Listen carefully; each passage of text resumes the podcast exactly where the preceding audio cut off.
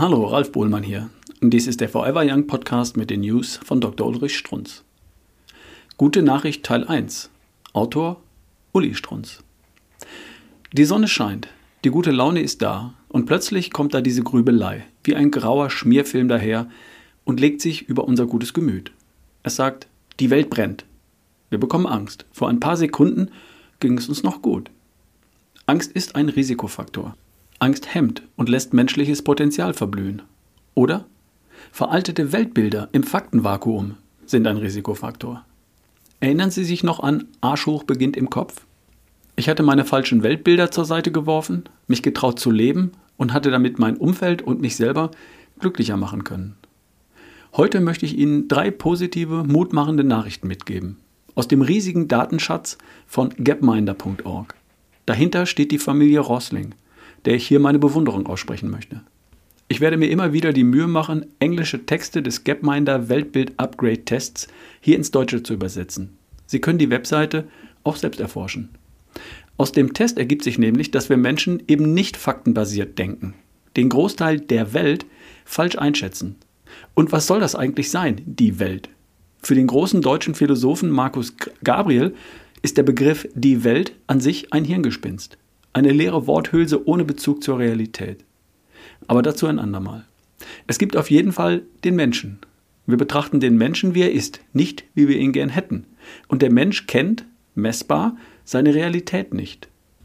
Der Mensch entwickelt sich in vielen Bereichen seit Jahrhunderten und Jahrzehnten in positive, mutmachende Richtungen. 1980 lebte 40 Prozent der Weltbevölkerung in extremer Armut, verdiente weniger als 2 US-Dollar am Tag. Heute sind es noch 10 Prozent. Ja, durch den Coronavirus bedingten Strukturwandel wurden 100 Millionen Menschen in die extreme Armut gedrückt.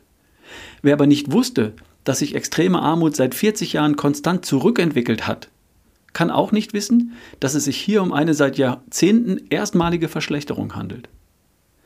In den Medien wird darüber kaum berichtet, weil sich solche Trends langsam flach und über Jahrzehnte entwickeln. Greifbar ist eben nur, was dramatisch, herausragend und sich einfach verständlich in die Höhen und Tiefen entwickelt. Und so sind die medialen Weltbilder dann auch geformt. Dramaturgie, Extreme, vereinfacht, Höhen und Tiefen.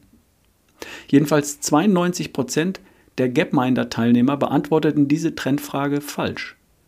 Weshalb wird über diese gravierende Fehleinschätzung nicht gesprochen? Von 195 Staaten weltweit halten 183 Staaten eine Form sozialer Absicherung für Menschen mit Beeinträchtigungen und Behinderungen. Arme und ärmere Staaten besitzen hilfreiche soziale Grundstrukturen, die sie noch vor ein paar Jahrzehnten nicht besaßen. Klar gibt es noch Luft nach oben. Und hier 95 Prozent der Gapminder-Teilnehmer beantworteten diese Trendfrage falsch. Warum?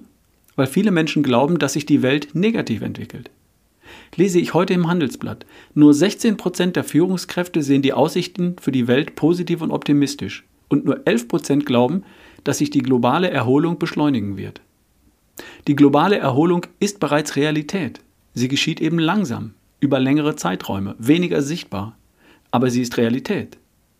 Wer von global spricht, darf auch bitte eine globale Zeitbrille aufsetzen. Sonst spricht man eben von einer lokalen Erholung bzw. Depression. Natürlich ist das eine Betrachtungsweise, welcher Zeitrahmen als relevant erachtet wird. Natürlich hat das damit zu tun, welchen Zeitrahmen wir in Zeit und Raum setzen. Nur, das ist Naturgesetz. So funktioniert Wahrnehmung. Im Zuge der letzten 100 Jahre sind die jährlichen Todesfälle durch Umweltkatastrophen weltweit auf unter 10 Prozent gesunken. Also von 520.000 auf 45.000. Und das, obwohl sich seitdem die Weltbevölkerung vervierfacht hat gelingt durch technologischen Fortschritt. Warnungen über Handy, Helikoptereinsätze. Gelingt eben nicht immer. Bei Erdbeben sind die Zahlen relativ konstant. Auch hier hat der Großteil der Befragten, 80 Prozent, dieses Fakt falsch eingeschätzt. Warum ist das ungut? Wenn wir uns ohnmächtig fühlen, weil wir glauben, dass uns Umweltkatastrophen übermannen, sinkt auch die Bereitschaft zu helfen. Menschen suchen nach kreativen Lösungen, wenn sie der Ansicht sind, dass auch Menschen selbst etwas ändern können. Sie beginnen allerdings kühl zu optimieren, zum Beispiel egoistisch zu handeln, wenn eine Verbesserung als für menschliches Handeln chancenlos erachtet wird.